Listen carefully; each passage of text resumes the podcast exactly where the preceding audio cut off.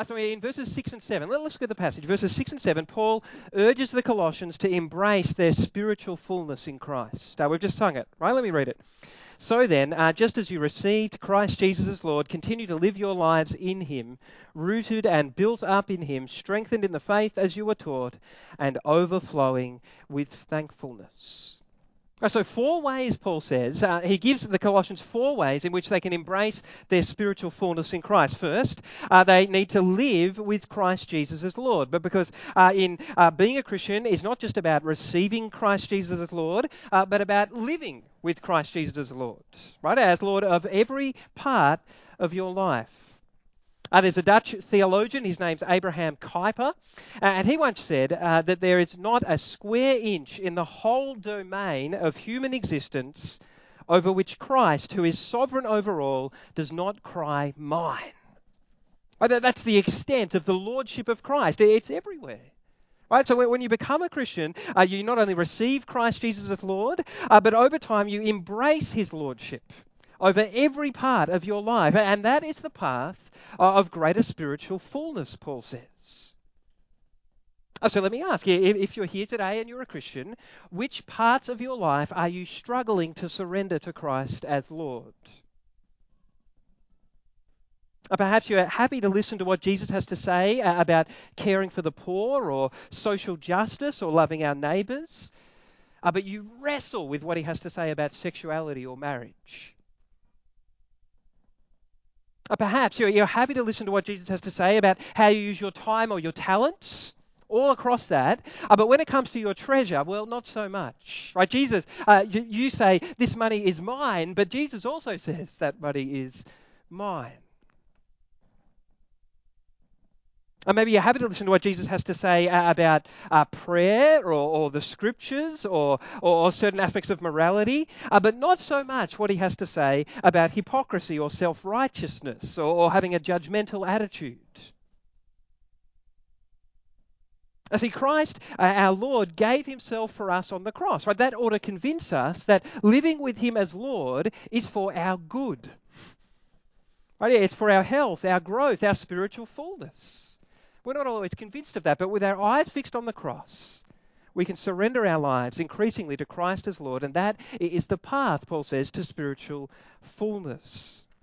A second, spiritual fullness is found in being built up in Christ. Look at the start of verse 7. Paul says uh, that in becoming Christians, it's like we've been rooted in Christ, planted in Christ, and I've talked about that picture of the tree. Uh, but now we've got to grow in Christ, be built up in Christ. Uh, so, running with the whole plant metaphor, this is probably a call to bear Christian fruit, like character, like the, the fruit of the Spirit that Paul uh, talks about in Galatians chapter 5. A love, joy, peace, patience, gentleness, uh, goodness, and self control. So it's, it's not a bad thing to do a bit of an audit. Right? How are you going? Being, being built up in Christ as you sink your roots more and more deeply into the Lord Jesus Christ? Are you growing in Christ like fruit, in love, in joy, in patience? Where perhaps do you need to grow? And third, we embrace our fullness in Christ by being strengthened in the faith. Uh, this isn't so much our kind of personal faith in God, but the objective truths of the Christian faith. Right? This is a call uh, to grow in our knowledge of the faith, in our knowledge of the Lord Jesus Christ. Right? And no matter how much you, you feel that you know Christ now, you can always know Him more. Uh, sometimes uh, it is true that the, the gospel is simple enough that a child can understand it. And some Christians I've met really uh, wear it as a badge of honor that they've got a childlike faith. And there, there's a certainly wonderful simplicity to that. It's a great thing. Uh, but there can also be an ungodliness in that, can't there? An ungodly contentment. That I, that I refuse to stretch myself and grow in my knowledge of God because it's just too hard. This is a call to be strengthened in the faith, to be strengthened, to go deeper in our knowledge of the Lord Jesus Christ and all he has done for us. And sometimes that is stretching, it's hard work. But let's not cop out with, oh, I've got a childlike faith. I'll leave that for the theologians. No, let's go deeper. Let's know our Lord more.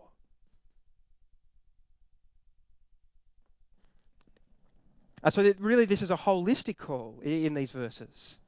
Uh, a call uh, to grow in our knowledge of Christ, to grow in our character, Christ like character, uh, and to grow in our Christ like living. Right? And as all of that happens, as, as we make any kind of progress in our Christian growth, uh, we know that all of that's a gift from God. Uh, which is why the fourth thing is, is that we're overflowing with thanks. Well, we know it's not because of us. We're overflowing in thanks to God. So Paul urges the Colossians, he urges us uh, to embrace, to, to explore the, the sheer vastness of the fullness that we have in Christ, to not grow content uh, with, our, with where our relationship with Christ is this day. Uh, but of course, he also knows that there are these false teachers in Colossae. False teachers who are trying to distract the Colossians from their fullness in Christ. Uh, so, in the rest of the chapter, uh, he gives them four warnings Right, four different aspects of the teaching of these false teachers uh, that he wants them to be alert to. So, first, yeah, have a look in verse 8. Uh, he says, Beware of Gnosticism. Now, I don't want you to freak out. This is one of those opportunities to be strengthened in the faith, right? To, to grow in knowledge. I know that's a big word, Gnosticism, but hey, I'm looking at my daughter, five years old. She's learning lots of big words. If you're 25, you can learn another big word.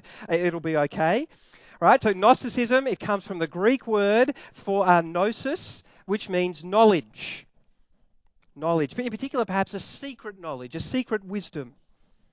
Uh, so in verse 8, this is what Paul says uh, See to it that no one takes you captive through hollow and deceptive philosophy, uh, which depends on human tradition and the elemental spiritual forces of this world, uh, rather than on Christ. Now, let's be clear, Paul is not anti philosophy as such, right? The word philosophy just means love of wisdom, right? And Paul's all in favor of people learning to live wisely uh, in God's world. He prayed as much uh, back in chapter 1. Uh, but his problem with this philosophy is that it's, it's claiming to combine the, the hidden, all the treasures of wisdom and knowledge that are found in Christ with this other wisdom, this secret wisdom, this gnosis that only the false teachers have, you see. And Paul says it's a wisdom that depends upon human tradition. What he means by that is that these false teachers are claiming that their wisdom is not like this newfangled Christianity. Right? Their wisdom's an ancient wisdom. It's something that's been passed down from generation to generation from the beginning of time. It has this certain antiquity about it, this connection with the past. And just maybe if the Colossians are humble enough, uh, that the false teachers well, just might let them in on the secret. Like this secret knowledge that, that only they have. Uh, in verse 22, Paul refers to this idea of human traditions again. Right? And both these verses are alluding to Isaiah chapter 29. You can write down the reference if you like. Isaiah 29, uh, verse 13. Isaiah 29, verse 13, God says, uh, These people come near to me with their mouth, and they honor me with their lips, but their hearts are far from me. Their worship of me is based on merely this is the this is the quote, the illusion. Their worship of me is based on merely human rules that they have been taught. Not on the word of God, but on human traditions that have been handed down from generation to generation. So Paul's linking are the human traditions of these false teachers with false worship. He's saying these guys are promoting idolatry. Right, because even if they profess to be Christians, which they probably are, the reality is they're just giving Christ lip service, Paul says. Sure, there's a bit of wisdom to be found in Christ, but not so much as our secret wisdom, our special knowledge. Knowing Christ isn't enough, they're saying. In fact, Paul says their teaching is so far from Christ that notice the next phrase it depends on the elemental spiritual forces of the world. That's another way of speaking uh, about demonic forces. Powerful evil forces that are alive and well in the world. so Paul's saying, yes, sure, that this, this might seem attractive, it might seem powerful. It's not that the power doesn't come from God, it, it comes from these demons, Paul says. Uh, so don't be taken captive, Paul says. Don't be enslaved by this teaching, because even though it seems attractive, the reality is it's hollow and deceptive. Don't be dragged away from the one in whom all the treasures of wisdom and knowledge are hidden. Christ is enough, Paul says. Uh, so in verses 9 to 15, Paul kind of presses pause on his warnings and he does all he can to draw the Colossians back to Christ. We're going to spend a little bit of time here. First, in verses 9 and 10, uh, he calls them to, again, to embrace the reality of their fullness in Christ. Have a look there. He says, verse 9, For in Christ all the fullness of the deity lives in bodily form. So in Christ, you have been brought to fullness. Why is it important not to be dragged away from Christ? Because in Him, all the fullness of God lives, for goodness sake. Right? Why would you want to go elsewhere? That's what Paul's saying. Literally, uh, the fullness of God dwells in Christ. Uh, you might remember Paul already mentioned this back in chapter 1. Chapter 1, verse 19. Uh, he said, For God was pleased to have all his fullness dwell in Christ. And once again, like, like the reference to human traditions in verse 8, uh, these verses are about uh, God dwelling in Christ, uh, link us to worship. They link us to the idea of the temple. Both of these verses allude to Psalm 68, verse 16. Once again, write it down Psalm 68, verse 16. Uh, in that verse, God says uh, that he was pleased to dwell in the temple in Jerusalem. Exactly the same wording. The only other time in the whole Bible where this wording's used, Paul uses it twice in Colossians because he's wanting to make the point that in Christ we, we don't just have some good teacher or, or someone who's a bit of a guru or someone who's a little bit godlike. No, we have the essence of God Himself in human form. That's what he's saying. That's the, the radical claim of Christianity. Just as God was pleased to dwell in the temple so that his people can see and experience the fullness of his glory, so also he's pleased to dwell in Christ, Paul says. Right? The ultimate temple that we might that his people might see and experience the fullness of his glory.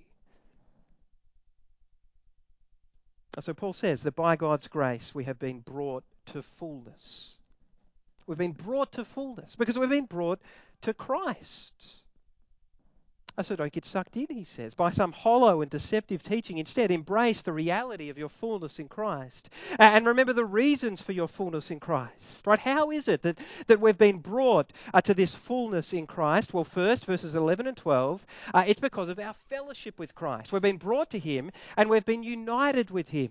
Look in verse 11. Uh, he says, In him. Uh, you were also circumcised with a circumcision not performed by human hands your whole self, ruled by the flesh, was put off when you were circumcised by Christ. Or, or literally, uh, with, with the circumcision of Christ. Really? That's probably better at the end of verse 11. Anyway, uh, having uh, been buried with him in baptism, in which you were also raised with him through your faith in the working of God, who raised him from the dead. Right, so the key idea here is union with Christ, being in Christ, having fellowship with Christ. Right? And Paul says, being in Christ, uh, we've died with Christ. Right, so that, that's what all that talk of circumcision's about. Right, it's not normally circumcision's not normally used in this way in the Bible, but here it's being used uh, as a really graphic picture of Christ's death. Well, the point being that on the cross, Christ's body of flesh was literally circumcised, right? It was cut away, it was stripped. That's the point.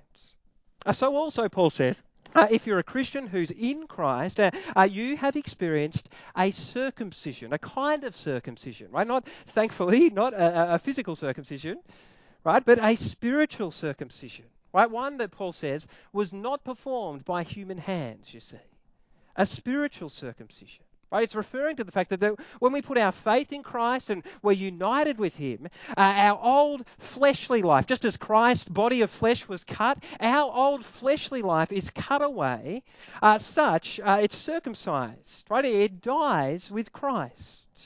And not only Paul says, did it die with Christ? Uh, it was buried with Christ baptism being the outward kind of physical sign of that. This is heavy, heavy territory, right? But union with Christ, died with Him, buried with Him. And spiritually speaking, we're raised with Him, Paul says, to live a new life. So now, with your old sinful life dead and buried with Christ, uh, because of your fellowship with Him, why on earth would you go and unite yourself to some other God? That's what Paul's saying. Why would you go to some other temple why would you think that you need something more when you've brought to the, brought to this incredible freedom in Christ? which is where he goes to in, in verse 13. The freedom that they have in Christ. that they've been freed from death in Christ. And when you were dead in your sins and in the uncircumcision, right? They've been circumcised, but previously they were uh, in the uncircumcision of their flesh. When you were dead in your sins and in the uncircumcision of your flesh, God made you alive with Christ. Right? Christ is the source of all life. Apart from Him, uh, spiritually speaking, we're dead. Physically, we're destined to die. Uh, and yet, in being united with Christ, God has made us alive with Him. We share in the power of His resurrection. We are freed from death. And we're freed from death uh, because we're also freed from the power of sin. Right? It's sin that brings death. Uh, so, look from the end of verse 13.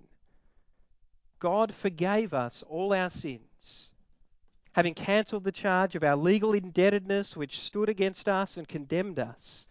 Uh, he has taken it away, nailing it to the cross. Oh, so Paul says God forgave us all of our sins. Uh, of course, God didn't just forgive us. Right? That's a bit of a common misnomer today. Uh, talking to, I was talking to someone the other day, and, and I'm not a Christian, but uh, sure, I sin. I'm not perfect, but, but God will forgive me. Right? Because that's, that's what a loving God does, isn't it? Oh, because a loving God is also good. A loving God is also just. A loving God is also righteous. So where there is sin, it must be punished. Where there are debts, they must be paid. So Paul says that God cancelled the charge of our legal indebtedness which stood against us and condemned us. you might remember Jesus summarized God's law, right? Paul's talking about legal indebtedness. Jesus summarized God's law as being loving God with our heart, soul, mind, and strength, and loving our neighbors as ourselves, right? Our problem is that we repeatedly fail when it comes to that law. We give the love of our hearts to other people and, and things rather than to God. So over time, uh, we've accumulated this, this massive spiritual debt to God. And God's got a record of that. And it's in what Paul calls uh, his charge of legal indebtedness. But it'd be like if you go to the letterbox one day, if anyone does that anymore, uh, and you get out a, a penalty notice which says, These are the debts that you owe God. But in the same breath, Paul says that God has cancelled our debts. Right, so you get the penalty notice, but it says your debts have been paid in full. This is what you owe, but it's been paid in full. Right? And Paul says God has done that. He's cancelled our debts by nailing it to the cross. Right, this is this fellowship with Christ idea again, right? In fellowship with Christ, in His death on the cross, uh, uh, our spiritual debts have been paid in full. We we died with Him paying off all the debts that we owe God. So God can forgive our sins absolutely justly because in Christ he paid the penalty for our sins. Uh, but not just the penalty, he broke the power of our sins. That's verse 15. Look in verse 15. Paul says, And having disarmed the powers and authorities, Christ made a public spectacle over them, triumphing over them by the cross. Right? In his death on the cross, Paul says that Christ disarmed Satan and every evil power and authority. He took away from them the only weapon that they really have against us, which is sin that has not been punished. That's their only real weapon in light of eternity. Right? So, so Christ took that away from them at the cross. So, so, so the moment when Satan thought he was making a public spectacle of Christ, right, triumphing over him by the cross, uh, was the moment when Christ was making a public spectacle of him, Paul says. Right, triumphing over him by the cross. So that's Paul's big way of saying, don't get sucked in by this Gnosticism stuff. Right? Don't be enslaved to this. Right? If you've got fullness in Christ, don't go back to something that's hollow and empty. You're free in Christ. Right? Don't be taken captive by this hollow and deceptive philosophy. Uh, in verses 16 and 17, we'll be much briefer from now on. Uh, uh, Paul's second warning, it's about legalism. Uh, therefore, he says, do not let anyone judge you by what you eat or drink, or with regard to a religious festival, a new moon celebration, or a Sabbath day. So th- this false teaching obviously has a, a bit of a legalistic edge. Right? They're telling the Colossians that if they want to experience, I mean, sure, they're going okay, right? But if they want real spiritual fullness, uh, they have to observe a particular diet and particular days. So they've got to take those things seriously. Now, in the Old Testament, you might remember that God did give his people uh, a pretty particular sort of diet. Right? He said that some foods were clean and some were unclean. Right? But of course, God's main purpose with that diet was not that He really didn't like bacon or shrimp. Right? His purpose was to give His people an everyday reminder of just how unclean they were on the inside, right? That their hearts were unclean. So if they wanted to enter into his presence, they had to be cleansed of their sins. So that was the purpose of those, uh, which is why in Mark 7, Jesus says that for his people, every food is clean. Thankfully, bacon, wonderful. All right? Every food is clean because, as was always the case, our problem, Jesus says, is not with the food going into our stomachs, but with the uncleanness coming out of our hearts.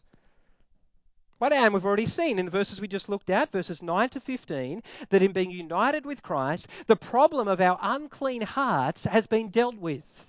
But our unclean hearts have been cut away. They've been circumcised. So the Bible can talk about our need for a circumcised heart, a purified heart, a cleansed heart. And Paul's just finished saying that in Christ that's been fully achieved. So he says, Don't let anyone judge you by what you eat or drink. Those rules, well, they were just shadows pointing to Christ, the one who actually is able to cleanse us fully once and for all from our sins that we might enter the presence of God. And don't let anyone judge you with regard to religious days. Uh, specifically, he talks about these uh, religious festivals, new moons, and Sabbaths. And throughout the Old Testament, these three types of days, they're, they're grouped together. Uh, sometimes they're grouped together in the context of true worship of God. Once again, we're on the worship theme. Uh, but often they're linked together in the context of false worship again. Uh, so in Isaiah uh, chapter 1, verses 13 and 14, God says, uh, chapter 1, 13 and 14, new moons, Sabbaths, and convocations. I cannot bear your worthless assemblies, God says. Your new moon feasts and your appointed festivals I hate with all my being. It's strong. Right? God's saying that the, the uh, Israel's observance of these religious days is false worship. It's uh, idolatrous, right? Because they care more about the days. They're more enam- enamored with the days than they are with Him. That's the problem. I wonder if you imagine going for a walk on a sunny day, going for a walk perhaps with your husband or wife, uh, boyfriend or girlfriend, uh, special friend, sunny day, uh, but instead of being focused on them, uh, all you can think about is their shadow. You know, what a wonderful shadow. It's just so, such a beautiful shadow. I'm just so captivated with the shadow. I mean, that's ludicrous, isn't it? But Paul says that's exactly what these false teachers are doing. They're captivated with shadows when the substance has come in Christ. Why would you do that? Don't get sucked into being legalistic about days or diets or anything else, really.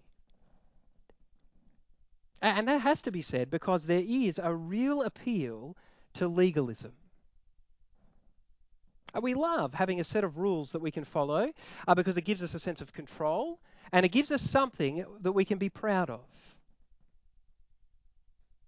Uh, of course, there's also a, a, very ugly side to legalism, isn't there?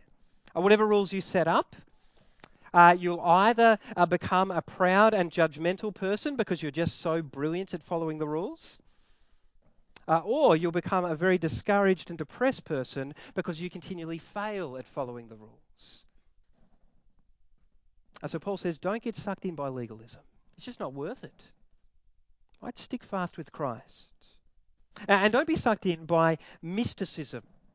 I think this will become clear what mysticism is. Verses 18 and 19. I do not let anyone who delights in false humility and worship of angels uh, disqualify you such a person also goes into great detail about what they have seen. Uh, they're puffed up with idle notions about their unspiritual mind. Uh, mysticism is really the, the pursuit of a particular spiritual experience. Uh, and, and, of course, it's not inherently bad, right? But particularly, I've just said, I'm encouraging you guys to pursue a deeper experience of knowing Christ. That, that's not a bad thing. But, but this mysticism is not focused on knowing Christ more. Right, it's hard to, to put together the details of, of, what exactly this spiritual experience is. But uh, you see there, there's references to false humility and worship of angels. Uh, I think the false teachers are saying something like this. Right? They're saying, you know, we're not so arrogant to think that we can go all the way to worshipping God. False humility. We're not so arrogant to think that we could approach God. We're just starting with these angels, you see. We're starting with these angels. And, and, and, let us tell you uh, about these uh, amazing spiritual experiences we are having uh, worshipping these angels. Right? With our ancient wisdom that's been passed down from generation to generation, our, our rigorous diet, our, our special days, it's got to happen on a special day. Uh, we've been finding ourselves uh, transported into a heavenly temple where we actually worship these angels. That, that's the kind of thing that's going on. I mean, who wouldn't want to miss? Uh, who would want to miss out on that kind of opportunity? A great, a wonderful spiritual experience. Uh, C.S. Lewis wrote an essay called "The Inner Ring." You should uh, Google it. You know, the Inner Ring. Not now, but at some point. The Inner Ring. Uh, he says this. He says. Uh, I believe that in all people's lives, uh, at certain periods, uh, and in many people's lives, at all periods between infancy and extreme old age, one of the most dominant elements, he says, is our desire to be inside the inner ring and the terror of being left outside. Whether this dominates our lives to be someone who's on the inside, and we're terrified of missing out. That's the fear that these false teachers are playing on in Colossae. You don't want to miss out, do you? Like we've got this special knowledge, these wonderful experiences. Right? Paul says uh, it's them that's missing out, doesn't he? Look what he says. He says they're disconnecting themselves from Christ, the head, right? The source, the head, right? That's the, the source of life. That's where you get nourished. It's a source of direction. That's how you know where you're going. He says that it's them they're missing out. They're, they're all over the place. It's like they don't even have a head. They're, they're impoverished because they're not being nourished by the source of all life. It's them that are missing out. So let them have their worship of angels. Let them have it, he says. You could say, let them have their psychics or their Ouija boards or their tarot cards or their star signs or any other pursuit of spiritual experience that our culture is obsessed with and that we might be tempted to explore. Let them have those things because in Christ we've got the fullness of God. That's what Paul's saying. And in verses 20 to 23, he gives his final warning. It's about aestheticism uh, since you died, Paul says, with Christ to the elemental spiritual forces of this world, uh, why, as though you still belong to the world, do you submit to its rules? Do not handle, do not taste, do not touch. Uh, these rules, which have to do with things that are all destined to perish with use, are based on merely human commands and teachings. Uh, such regulations indeed have an appearance of wisdom with their self imposed worship, their false humility, and their harsh treatment of the body, but they lack any value in restraining sensual indulgence. So, uh, aestheticism, the basic idea of aestheticism, uh, is that spiritual life and fullness is to be found in a life of extreme self discipline. You know, you beat yourself, you starve yourself, you deprive yourself uh, of all sorts of pleasures in this world sex, marriage, particular foods and drinks, for example. Right, and there's real appeal in aestheticism, I think. that's one of the reasons why Buddhism's so popular. Well, let's detach ourselves from the passions and pleasures of this world. Right, it gets some real traction. It's why the monastic movement lasted for so long. Right, but because we love the idea that we can earn our way to spiritual life and fullness through our own self-discipline. Right, we love that. It, it pushes all our buttons. Right? But Paul says we've died to that way of living. We've died to that way of relating to God. We don't find life and fullness by depending on ourselves and our works, but by depending on Christ and His work.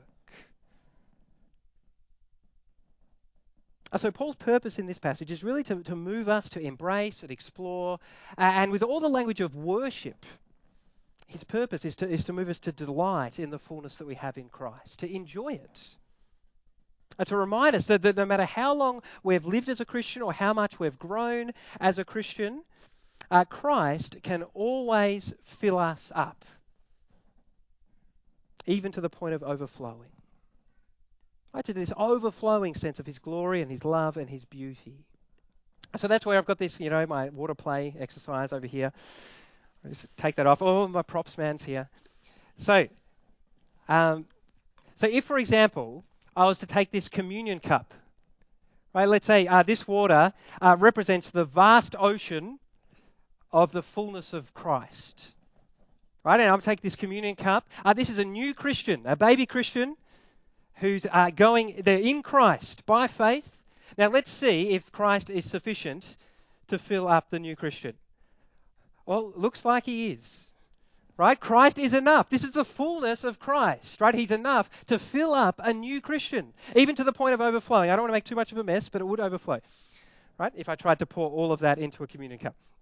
And let's say this is a Christian uh, who's uh, grown a bit, Right, you've been a Christian for a few years, and you're just starting to think, look, maybe I should get into some, uh, pursue this mysticism a bit.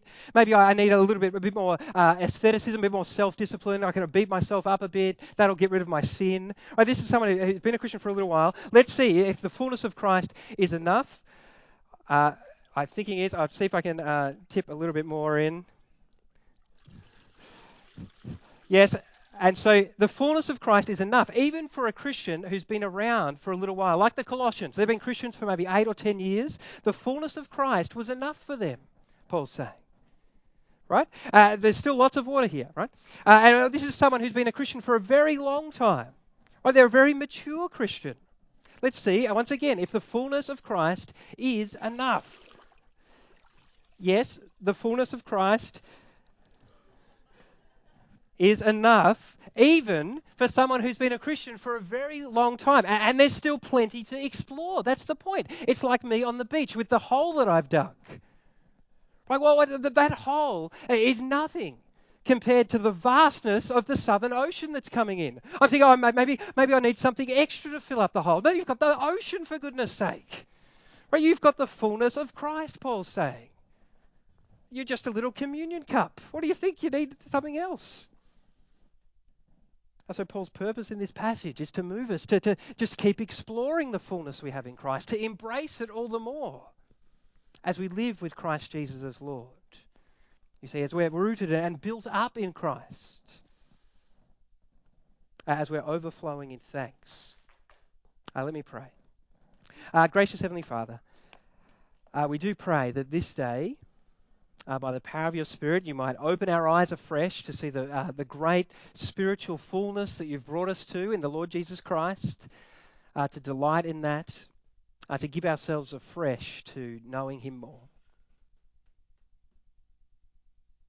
Uh, please, Father, uh, do this work in our hearts. please protect us from anything that might distract us from the fullness, that might drag us away from Christ. help us to cling to Him as He clings to us. Uh, in his name we pray. Amen.